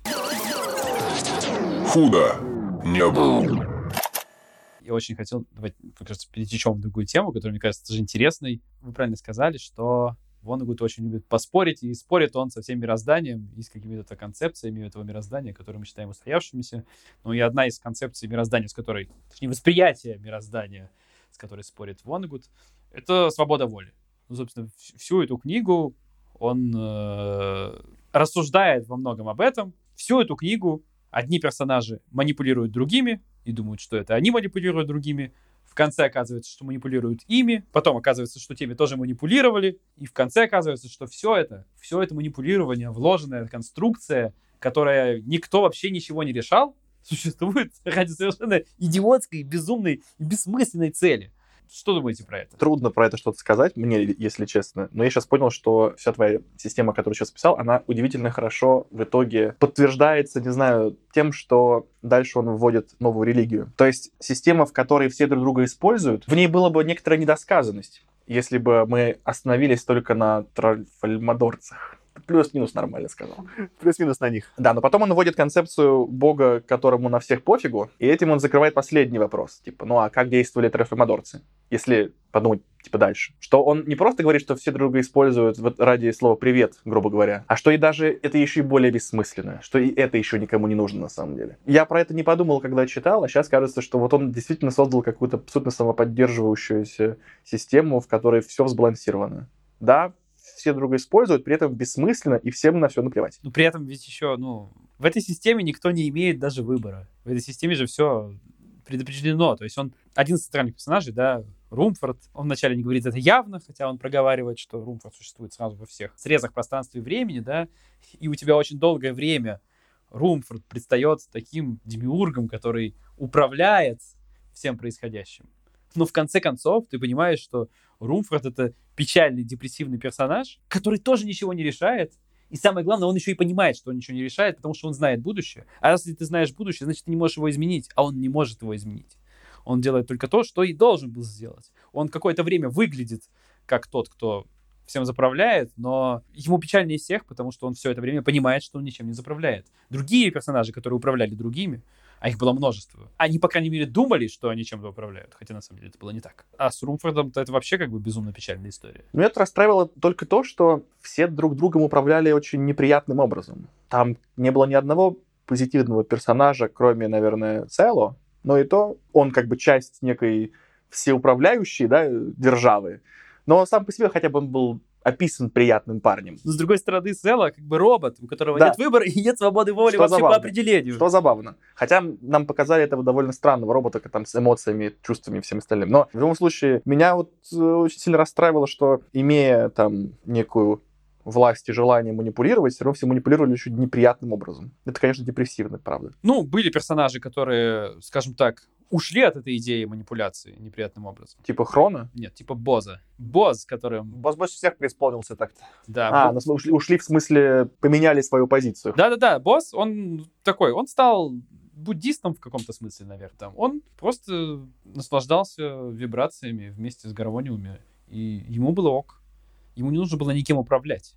Гармониумами невозможно, по большому счету, управлять, потому что, ну, они ничего толком и не умеют, они просто вибрируют под классическую музыку, которую он им ставил. И он знал, что не получает удовольствия, и ему было окей. На самом деле, как бы, если говорить о каком-то эволюции мировоззрения, да, то самой сильной она была как раз у Боза. И она была неожиданной, Мгм. но, но самой сильной. И, кстати, забавно, что вот они вдвоем упали в эту расщелину глубокую, да, и там рассказывал Вонагу долго, как у Боза все было хорошо, он ставил классическую музыку вибраниумом, вибраниумом, господи, гармониумом, это я уже с Марвелом пересекся, и он был всегда в хорошей форме, такой все еще здоровый, подкачанный, все хорошо. А наш этот мученик Малаки, он там, у него совсем здоровье подкачало, он был худой, ссохшийся и так далее. Ну, он же не просто мученик, он пророк. Он же пророк Иона. Ну, то есть, там же он несколько раз это прям явно проговаривает, да, что... Что это, говорить, за смешное имя Иона, когда Малаки Констант приехал под вымышленным именем на материализацию Румфорда, и корабль, который построил, я не помню, то ли фирма Румфорда, то ли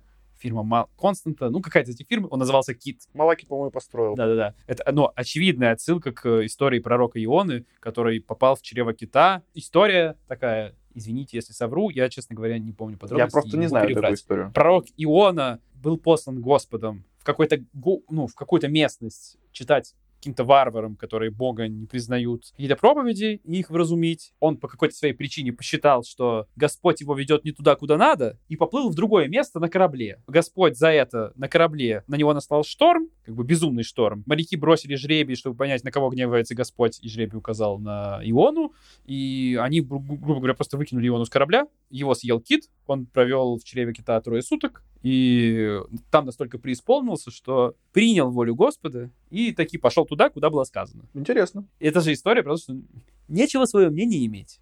Как бы никакой свободы воли у тебя, дорогой, нет. И он не просто так эту историю вплетает, мне кажется. Ну, это как бы не случайная точно отсылка, не случайно он выбрал имя Иона. Он в некотором смысле, тут даже и сложно сказать, он в этой истории вплетании, он, он какой-то рифму с Библией придумывает, или он над ней снова стебется. У него даже иногда вот это вот сложно проследить. Ты когда говорил, Аркаша, и спрашивал про вот эту свободу воли, меня меньше задел вопрос про свободу воли. Ну, есть как бы разные школы мысли. Школа мысли, что ее нет, есть школа мысли, что она есть. Ты больше почитал мне книг про осознание.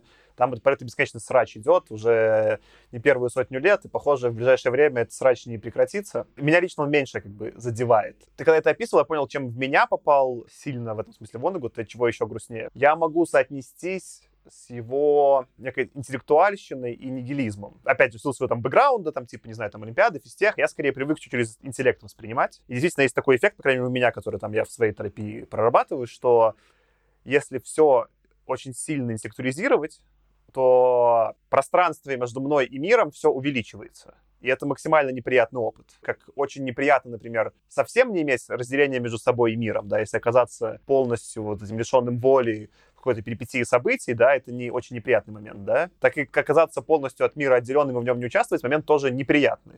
В некотором смысле, вот, вот у меня книга Вонагуда описывает эту вот проблему глобально всего человечества, которая произошла, да. Раньше были какие-то системы, типа, там, не знаю, религии или каких-то там, не знаю, шаманских практик, чего-то, да, для вот этой поддержания контакта с миром. И по мере как от этих систем от всех отказывались, отказывались, отказывались, но что-то замену-то никакой не предложили. И, по сути, Вонегут описывает некую конечную точку мира, который все еще, ну, а в мире присутствует и жестокость, и как бы неприятие, да, но это как бы только один из полюсов. И он говорит, что если в этом мире нет никаких систем поддержки, или в его представлении все системы поддержки, типа там той же религии уже смысла не имеют, состояние довольно понурое получается. И это вещь, о которой я, например, лично много думаю, да, нет никакого хорошего ответа. Нашел, ты же упоминал, на вечеринке был мой друг Вася, который я все время упоминаю, терапевт. У него была последняя цитата в канале из Ясперса. Ясперс это такой, Карл Ясперс крутой чел, который что-то там сел в 30 лет и накатал за год э, книжку «Общая психопатология» на тысячу страниц, в которой просто все про терапию описал и предсказал. Просто цитата длинная, сложная, но, мне кажется, типа уместная. Цитата следующая. Становление, жизни, поступки должны образовывать целостность, должны выстроиться в круг. Простые, однонаправленные ряды событий, волевые акты и действия по обеспечению устойчивости достигнутого приводят к ограниченности и скованности, к деструктивным последствиям. Если мы хотим что-то понять, мы должны уметь находиться, так сказать, в подвешенном состоянии, не прикасаясь к твоей твердой почве, которую составляют отчетливые недвусмысленные дефиниции. Одновременно мы должны участвовать в круговороте жизни. Мы допустили бы ошибку в толкновании смысла этого круговорота, если, стремясь всякий раз избежать возможного риска, стали бы настаивать только на одном из двух полюсов. На обладании, но не утрате. На утверждении, но не подчинении. На жизни, но не смерти. Мы должны всегда принимать противоположности как должное, идти на риск конфронтации с ними, допускать, чтобы они поражали нас и даже доставляли нам мгновенную боль, включать их в качестве существенного фактора во все наши движения. Мне кажется, это про боль, короче, это важная мысль, которую толкает Ясперс, да, что контакт с миром подразумевает некоторую боль. И я вижу, конечно, в Вонугате человека, который такую испытал невероятную боль, что он уже не может находиться в контакте. Он говорит, ну, типа, это на самом деле невыносимо. Надо понять, что у него действительно условия у него, как ты описываешь, Аркаша, его детство, никуда, на самом деле, больше, там, войну в Дрездене, это близко к худшему набору того, что может стать в жизни. Конечно, там я такого, наверное, трэша не испытывал. Но вот э, чем больше думаю про философию, мне кажется, какое-то должно быть и принятие боли, да, и вот это какое-то интересное, да, такое немножко подвешенное состояние, что ты одновременно как бы и принимаешь, что ты что говоришь, и немножечко как бы это подвергаешь сомнению. И вот э, такое ощущение, что как будто для Воннегута все стало понятно. Воннегуту понятно, что мир плох. Это очевидно. И вот в этой понятности и кроется ловушка, в которую он попал. Ну, ловушка мне это очень понятно. Я сам в нее регулярно попадаю в силу того, как мой мозг устроен. Ну, Воннегут довольно, скажем так, если это и ловушка, то он в эту ловушку очень ловко тебя затягивает, как читателя. И именно поэтому создается вот то такое тягостное ощущение после прочтения, потому что он тебя в эту ловушку вместе с собой затянул.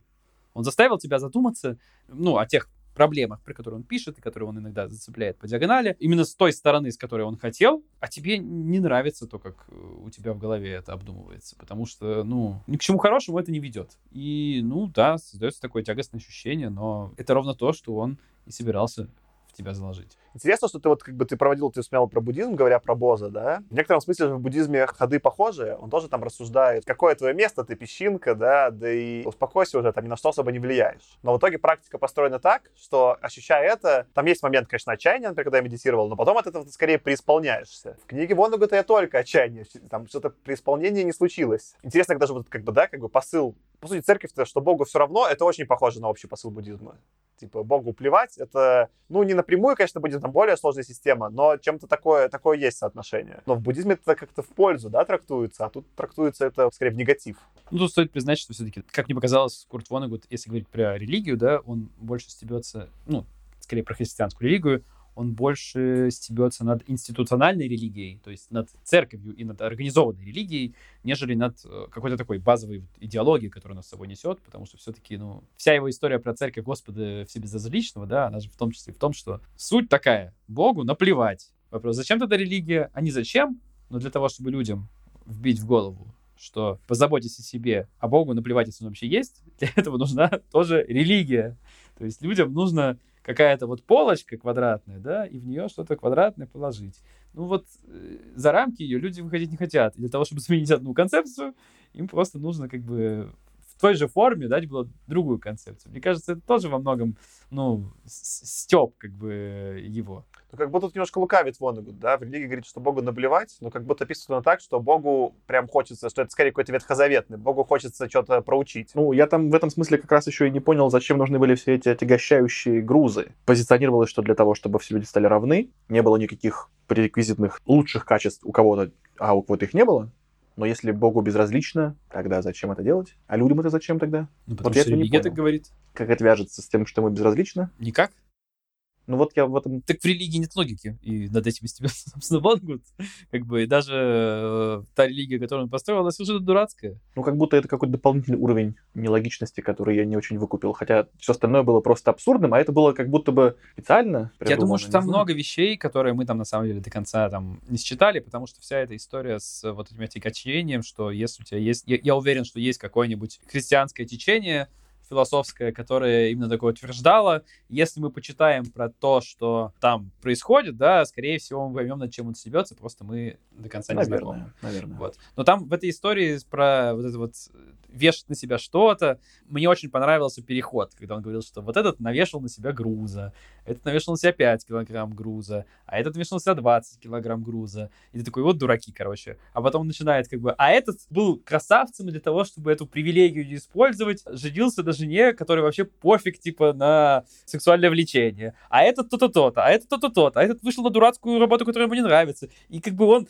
рассказывая от, ну, совершенно безумных вещей про людей, которые на себя грузы повешали, начинает перечислять, и такой, а, блин, так это же обычные люди делают, как бы, и сейчас, и без вот этой концепции. И он, мне кажется, ради вот этой вот шутки, которая там была, ну, мне показалось довольно интересной, потому что этот переход был неожиданным и смешным. Ну, и при этом реалистичным. Мне показалось, там это было задумано даже вот в первую очередь ради этого, а не ради того, чтобы в контекст этой религии вписать вот эту историю с э, отягощением. Мне кажется, ты прав, да. Мне кажется, это хорошее объяснение. Мне очень показалось, что это удивительно точно попало там, в современный контекст что-то все эти там, третьей волны феминизма и про вообще всего гона про привилегии. Там же так, через такую же призму, что вот есть привилегии, и как-то так вроде должно быть так, что ну, вроде бы неплохо бы, чтобы они у всех были, но как-то все получается, что надо отобрать все-таки. Да, нам, нам с вами, нам троим белым, как там цисгендерным мужчинам вообще про это не нужно говорить. У нас нет никакого, никакого права про это, про привилегии говорить негативно каким-то образом. Я, кстати, я этой идеи никогда не понимал. Ну, ты не поймешь, потому что мы три белых цисгендерных мужика. У тебя наверняка есть какие-нибудь подруги, которые могут тебе это объяснить. Мне кажется, мы в этой теме можем уйти по очень скользкой дорожке, и давайте... Согласен. Я хотел просто подвесить параллель, что некоторые штуки, которые он упоминает, очень забавно относятся даже к современному контексту 2021 хотя вряд ли он писал с таким ходом в тот момент. Про религию хотел просто... Ты упоминал Найта, и там же, в общем-то, который писал отзыв, и главный, какой там идея была Найта, да, что там, где какой-то автор один сюжет известно растянет на целую книгу, Воннегут на одну страницу придумает по сюжету. И вот мне кажется, про религию это прям такое. У него какой-то креатив э, over тысяча. Он такой да ща религию придумаем, да ща то, то. Я в какой-то момент, мне прям казалось, что это какой-то поезд мчится невероятно быстро. Ему вообще не жалко придумывать. Там, где автор такой что придумает, и такой, господи, такой придумал, этого сделаю целую книгу. Он такой, да, господи, сейчас еще придумаем чего-нибудь. И вот этим мне он очень быстро напоминал, что какой-то просто, ну, креативный фонтан мочит, просто бьет вверх нев- невероятной струей. Он такой, да ща, придумаем то, то, то, то, то, то, то.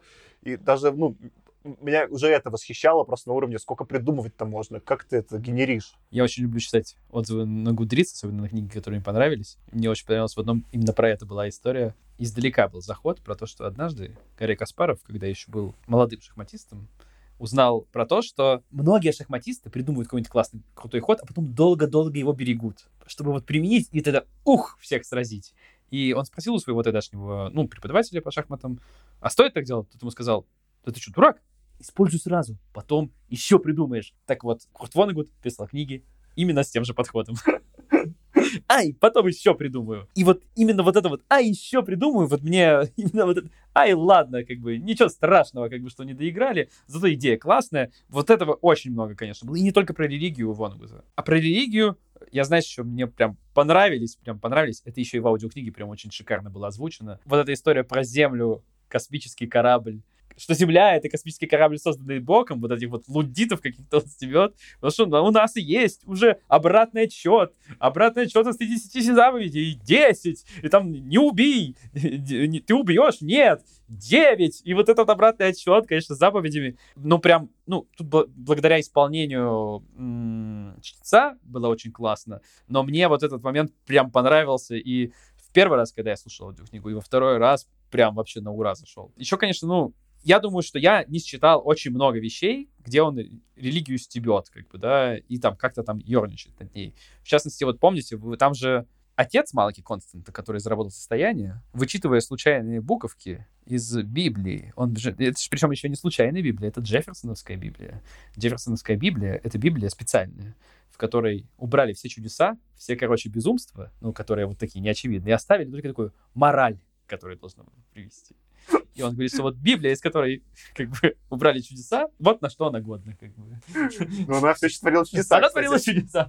Вот, но при этом как бы в совершенно таком, ну, очень простом ключе. Обожаю наши выпуски, когда обсуждение меняет мое мнение о том, что я прочитал. Мне прям кажется, что с каждым тейком, ой, простите, пожалуйста, с каждым, как мы там это переводим слово тейк? Разгон. Разгоном, наблю- наблюдением, э, мнением и так далее, анализом, э, который вы выдаете, мне кажется, что я прям, я прям, прям не то поставил, что надо было. Давай я еще парочку сейчас наброшу, если мы закончили с религией, про которую хотелось поговорить. Одна, мне кажется, тоже очень важная, которая не так здесь сильно была обыграна, и, безусловно, мы ее в гораздо большем, не знаю, подсветке, с большей подсветкой увидим в Бонне номер пять.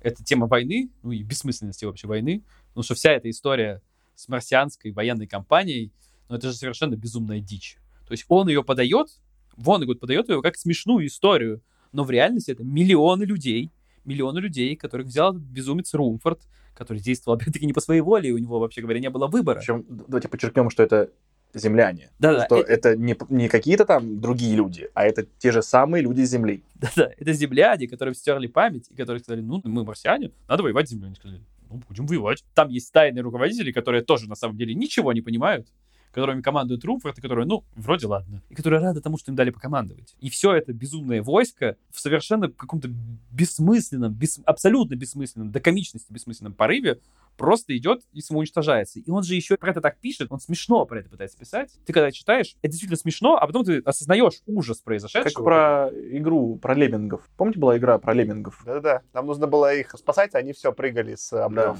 он, с одной стороны, как будто бы не пытается показать тебе ужасы войны, а на деле их показывает. И это, конечно же, мы еще обсудим в Бонне номер 5, потому что там, не знаю, это одна из центральных тем книги, поэтому сейчас, наверное, может быть, не стоит много об этом говорить, но мне кажется, это даже здесь уже было очень сильно, и вот эту идею, вот этот подход, он потом, ну, просто довел до совершенства. Но это и здесь мне показалось достаточно сильным. Насколько он еще далеко от Хайдена, да? Хайден времен Звездного десанта и Воннегуд времен Сирен Титана, они же просто... Они прям одну и ту же тему вообще в разные стороны гонят. Я там даже записал в комментариях, что у Вонгут абсолютно противоположный подход к войне, в смысле того, что не к войне, а даже к долгу человека. Там была какая-то, я ну уже не, не хочу цитату зачитывать, но смысл там, что я прям записал, что противовес, э, значит, э, свободной волеизъявления человека, который хочет голосовать Хайнлайна, то у Вонгута было что-то очень депрессивное такое, что да просто долг там и утилитарный какой-то там. И я прям даже записал, что типа абсолютно как смешно, что мы читаем эти книги подряд, и там прям разница большая. Ну, самое смешное здесь то, что они обе номинировались на Хьюга 60-го года. И получил «Звездный десант», но одним из номинантов был Курт Воннегут, «Сирена Титана». Причем технически Воннегуд-то ближе к правде, с, со всеми потом эти ПТСРными из Вьетнама вернувшимися военными, и в целом с ПТСРами со Второй мировой, и куча этих смертей. Призма Воннегута местами весьма точная. Наблюдая и сейчас, да, если бы я был в комитете, который бы давал ретро Хьюга, и у меня был бы выбор между Звездным десантом и Сиренами Титана, я бы плотно задумался. Я бы свой голос отдал за Сирен Титана. Знаешь, что типа отменяет твой аргумент, что уже вышел фильм Верховина? Если бы ты выдавал это ретро Хьюга до 97-го, до выхода фильма, то это идеально, ну, Сирена Титана плюс э, Звездный десант. А теперь там можно Звездный десант плюс Звездный десант. Поэтому... Худо не было.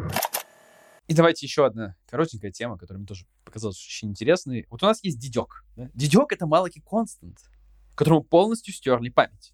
Внимание, вопрос. Очень много, ну, то есть одна из ключевых тем, почему отправляют их на Титан, да, в изгнание? За грехи Малаки Константа. А теперь, внимание, вопрос. А можем ли мы винить дитька за грехи Малаки Константа? Является вообще дидек Малаки Константом? Если тебе стерли всю память, ничего не осталось, вычистили заново и залили новую прошивку. Ну, почти так утверждается. Да, ты что-то вспоминаешь, но насколько ты вообще несешь ответственность за то, что было тогда? Ну, то есть, если, допустим, у нас технология есть в этой промывке мозгов. Тема тоже интересная, он про это тоже не так много рассуждает. Ну, он чуть-чуть про это говорит, как будто бы. Как мне показалось, идея в том, что все люди как люди на Марсе, им стирают память один раз. А Малаки Констант отправляли на стирание памяти раз восемь, потому что вот он какой-то удивительный персонаж, который постепенно все равно вспоминает, кто он такой. Какая-то у него слишком сильная личность или что-то. Но он, мы потом понимаем, что он просто заметки делал, и это помогало ему вспоминать, кто он такой. Но тоже не каждый же это придумал, очевидно. И получается, что вот этого таракана не смогли вытравить с одного раза. Надо еще дополнительное какое-то там наказание. Ну, тут это так. Но дедек вспоминал прошлого дядька. Дедек не вспоминал Малаки Константы. А вот тут интересно, потому что вот эта рекурсия, да, она же возвращается к первой версии дядька, а первая версия дядька вспоминал Малаки Константа. И это воспоминание, воспоминание, воспоминание, воспоминание. И дальше же понятно уже, что это, чье это воспоминание. Но вот интересный, интересный вопрос. Ну, еще можно сделать красивый ход, что воспоминания только часть твоей личности, да, которые прям именно воспоминания в таком виде. Часть вещей ты еще просто делаешь, да, в виде привычки, ты раз за разом делаешь каким-то одним способом, и они тоже, вот это проживание и делание, тоже часть твоей личности. И они в этом смысле не всего, не всего стерли. Я думал, что это еще очень, опять же, параллели с Бестером проводит, да, где, помните, наказание было человеке без лица как раз-таки разрушение, стирание личности. Но там это наказание делали с преступником, который при этом был довольно веселым главным героем, хотя, может, местами и негативным, да. А здесь это делали с некой жертвой обстоятельств. То есть, как бы и так обстоятельства, Малаки был жертвой обстоятельств, так еще и потом, что с ним продолжали делать, тоже было некой, ну, просто мир так вот с ним поступал. Не знаю, довольно жестоко с ним персонажем поступает Вонегуд, но в то же время показалось, что у Малаки какой-то очень так пунктиром, но намечен какой-то вот этот redemption, да, арк, какая-то арка искупления, что в некотором смысле он стал вот эту последнюю минуту, когда он все-таки заботливо что-то там привез э, Беатрисе, он как будто стал человеком. Ну, там же изначально говорили, что, ну, или там, по-моему, сам Малаки говорил, что кому-то наверху я нравлюсь, кто-то наверху обо мне заботится. И сначала эту мысль высмеивали, собственно, сам Румфорд, по-моему, высмеивал ее, потому что все предопределено было за него, и никаких не было там... Это одна из вещей вообще, вот эта мысль, за Да. которую его считали таким совершенно неприятным человеком. Да. А дальше, когда в конце под гипнозом Цело, он увидел своего приятеля старого, который так ему и сказал, что кто-то, по-видимому, заботится о тебе наверху. Можно ли назвать это аркой, если мы знаем, что все это обман? Ну, внутри книги это обман, потому что это гипноз, да? Непонятно.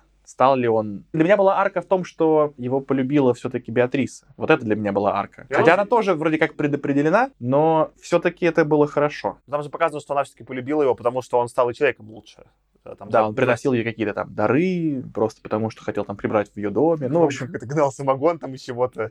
Ну, мне кажется, там ягод. главная же история это то, я, мне, к сожалению, не записана цитата, но, насколько я помню, он там формулирует некоторую такую мысль, к которой он сам с годами пришел что я это очень не помню, но там суть в том, что мир это ужасное место, как бы, но существовать в нем стоит ради того, чтобы любить того, кто есть рядом для того, чтобы быть любимым. Он говорит, что при всей бессмысленности как бы бытия, при всем отсутствии смысла жизни и свободы выбора, все равно вот делать вот это хорошо. Это то, к чему приходит маленький Констант, и вот это, мне кажется, самая главная вот часть его искупления в некотором смысле, да. Но тут опять-таки я могу чуть-чуть подсыпать ложку дегтя, потому что, ну, пришел ли к этому маленький Констант, или пришел ли это- к этому все-таки дедек. Еще, кстати, я сейчас подумал, интересно, а насколько фамилия Констант отражает суть героя? Ну, Констант переводится с английского как «постоянный», но и в противовес к э, Румфорду, который точно не постоянный, а раскрошенный в пространстве и времени, синхронистическим инфиндибулом. Хроносинкластическим. Да-да-да. А Вот интересно, насколько Констант было... Ну, наверняка же он не просто так про это... Я точно читал, что там Малаки это тоже какое-то говорящее имя из Библии. Это тоже какая-то библейская отсылка. Ну, наверняка. В целом-то ход верный, что уж точно использовал имена не просто так Вонегут. Это прям ходы. Худо не было. Мне кажется, что можем потихонечку закругляться. Я вот бы что хотел сказать. Во-первых, мне очень понравилось, я еще раз скажу, что мне, мне очень понравилось, что обсуждение меня подвело к тому, что я изменил свое мнение о книге. Мне точно захотелось прочитать хотя бы еще одну книгу Вонегута и составить более точное впечатление. А во-вторых, хочу сказать, что, как правило, вот если я ставлю книге две звезды на Гудриц, это прям означает, что я был на грани дропнуть. Но не в этот раз. У меня были мысли закончить эту книгу, но мне казалось, что там дальше будет что-то прям... Вот он создавал, короче говоря, у меня каждый раз такое ощущение, что будет лучше, будет интересно, будет такая развязка, которая прям меня поразит. И ради того, чтобы эту развязку прочитать, я вот каждый раз сам себя мотивировал, нет, мы не бросим эту книгу. Это не как Ефремов. Он, он не мог создать мне такое ощущение, что да подожди, я сейчас такое там задумал в конце, ты офигеешь. Вот у меня в этой книге было такое ощущение, что он меня готовил, потому что ты офигеешь сто процентов. Это с этим ощущением я и закончил, в принципе. Ну, то есть, все равно некое величие Вонагута я уважаю, признаю. Нагуглил я. Малаки переводят на русский как Малахия. Это малый библейский пророк, последний из ветхозаветных пророков. Вполне осознанный ход Вонагута. Или интересно посчитать, как бы, то есть, если он, оказывается, называется Малахи, а оказывается Ионой, нет ли там двойного дна в этой всей истории? Даже интересно. Что там на что меняется? Тоже непонятно, закладывал это Вонагут или нет. Но теперь интересно, надо посчитать потом будет. И я, наверное, тоже вот попробую подытожить, да, как раз просто эта мысль проиллюстрирует то, что я хочу сказать. Мне кажется, что эта книга как развлекательная литература не лучший представитель как бы вообще развлекательной литературы и жанра фантастики. В ней сконцентрировано какое-то безумное количество идей, и прям вот через край иногда, как бы прям через край льется и мимо проливается. Но именно этим она и хороша, потому что вот тем для обсуждения, для подумать вообще, из тех, которых мы уже сегодня пообсуждали, и тех, которые там зацепил, он совсем по касательный, но на самом деле, когда ты читаешь, ты об этом задумываешься. Там очень много таких тем, и мне как-то незнакомый рассказывал, как он пытался слушать аудиокнигу Улиса с комментариями. То есть там на уровне, что страница текста, да, и там еще три страницы комментариев с пояснениями, что тут что и почему так. Ну, я до Улиса, конечно, не доберусь, ну, или не скоро доберусь, хотя, может быть, когда-нибудь. А до Улиса с комментариями подавно. Но, мне кажется, Вонагуд, вот Сирена Титана, именно мне было бы интересно послушать вот книгу-разбор, где на каждую страницу текста Вонагута три страницы комментариев и разбор отсылок, к чему это было, и как часто бывает, не всегда, да, такое, что автор это имел в виду, а автор имел в виду, что занавеска синяя, да. Вот Вонагута в большинстве случаев таким, скорее всего, будет, что он имел в виду, и вот это было бы интересно поразбирать. Я хочу сказать, что есть две вещи, которые я читал с комментариями. Мне кажется, это очень смешное сейчас будет сравнение, потому что я читал Библию с комментариями, и это было ок. Но также я читал различные рэперские текста с комментариями. И вот это было по-настоящему интересно. Мне кажется, что вот Вонагуд был бы ближе к рэперским текстам, по тому, как интересно было бы разобраться, потому что там более понятно. Но эта метафора означает в, это, в этом мире вот то-то, а это вот там-то то-то. Я бы тоже, я бы хотел это послушать. Я, конечно же, ждал услышать, что ты читал Библию и комиксы My Little Pony с комментариями. Ну, ты почти- попал. Я, даже не знаю, что лучше, как бы рэпер или, My Little Pony. Ну, в общем, чтобы заключить, да, как представитель развлекательной литературы, не лучший представитель жанра, но тем не менее это было очень хорошо. Я поставил этому 4 звездочки, именно потому, что с точки зрения развлекательной литературы, ну вот, возможно, если бы он еще дотянул, я не, не знаю, можно ли было вообще так сделать, то это было бы просто идеально. Но здесь твердые 4 звезды из 5. Я, кстати, думаю, из э, Воногута классный рэпер получился бы. Типа прям, прям его жанр. Ну и по подаче, и мы, сейчас даже с рэп-баттлами сравнивали, в смысле, что... Может, только, знаешь, так уж он там про девиз бы не панчил, а так бы ему, конечно, было интересно. Но я, наверное, вернусь, как и он все время возвращается к тому, с чего он начал, так и я вернусь э, к тому, с чего я начал. Книга для меня максимально противоречивая. Обычно я вот с вами читаю книги, и у меня прям есть про нее какое-то стойкое мнение. Мне понятно, это хорошо, это плохо, это весело, это не весело. А вот про эту книгу, наверное, такой же вот у меня был Бестер, и, наверное, такой же был Ван Вогт по разным причинам. Мне непонятно. Я потом читаю какие-то еще другие книги, потому что я, что произошло? Что-то такое, как бы, с одной стороны, да это же все не какая-то не связанная чепуха. А потом, что, почему это? Ну, это почему-то круто, да? Вот Вонегуд для меня точно такой, и я точно еще к нему пытаюсь вернуться. Как будто Вонегуд отомстил мне за то, что вот ты просто, Аркадий, все время просил некоторые больше неоднозначности, да? А я скорее просил, говорю, ну что эти книги, где где про войну, не знаю, где про любовь, где вот, ну, все какое-то картонное, однобокое. И какие-то мои были ожидания, что, не знаю, там, условные появится какой-нибудь, не знаю, там, марсианин или что-то, где просто мир будет более явно репрезентирован. А получился Вонегуд. Тут реально он про все. Он придумал свою религию, он другую религию типа разбил, написал про войну, про путешествие в космосе. Ну, не знаю, он, какую тему он не затронул. Он прям все затронул. И я от этого скорее офигел, чем э, обрадовался. Что в целом похоже на 60-е, да, мне кажется, когда мир офигел от того, какой мир разнообразный. Я бы хотел добавить еще вот про непонятно. Меня еще подкупает то, что непонятно, ну, в меньшей степени то, что написал Вонегуд, а мне в большей степени при прочтении этой книги было непонятно, что я думаю по этому поводу. То есть я читал, и я не понимал, как я к этому отношусь. И вот это вот офигенное, как бы, на самом деле, мастерство Вонгута. Он пишет, и ты, ты не понимаешь, что ты по поводу этому думаешь. И тебе от этого некомфортно. Потому что ты не понимаешь, какое мнение тебе сформировать. Когда, ну, меня ставят такие ситуации, это в моменте там обескураживает, но в целом это очень круто, потому что он какое-то направление мысли для меня открывает, куда мне было бы еще подумать и порассуждать внутри самого себя интересно. Вот это, конечно, очень. Ну, я тут тоже скажу совсем тоже финальное слово, что само по себе тот факт, что мы ставим Вонагута в ряд с богоподобными Ван Воктом и Бестером, это уже определенный уровень, очень конкретный уровень. Он не обязательно самый легкий или самый интересный, самый захватывающий, самый какой-нибудь еще, но он точно самый тот, который пропустить нельзя. Короче, если ты хочешь вот научную фантастику, мне кажется, в ней разбираться, пропустить Бестера, пропустить Ван Вогта, пропустить Вонгута, это будет очень большой ошибкой. Очень классная мысль. Я думаю, на этом тогда мы и закончим. Это был «Худо не было» подкаст. Спасибо, что вы нас слушали. С вами был сегодня Понурый Саша. Как всегда, Аркаша. Депрессивный Артем. Всем пока. Счастливо. И предлагаю вам подумать, а кто виноват-то в этой истории? Пока.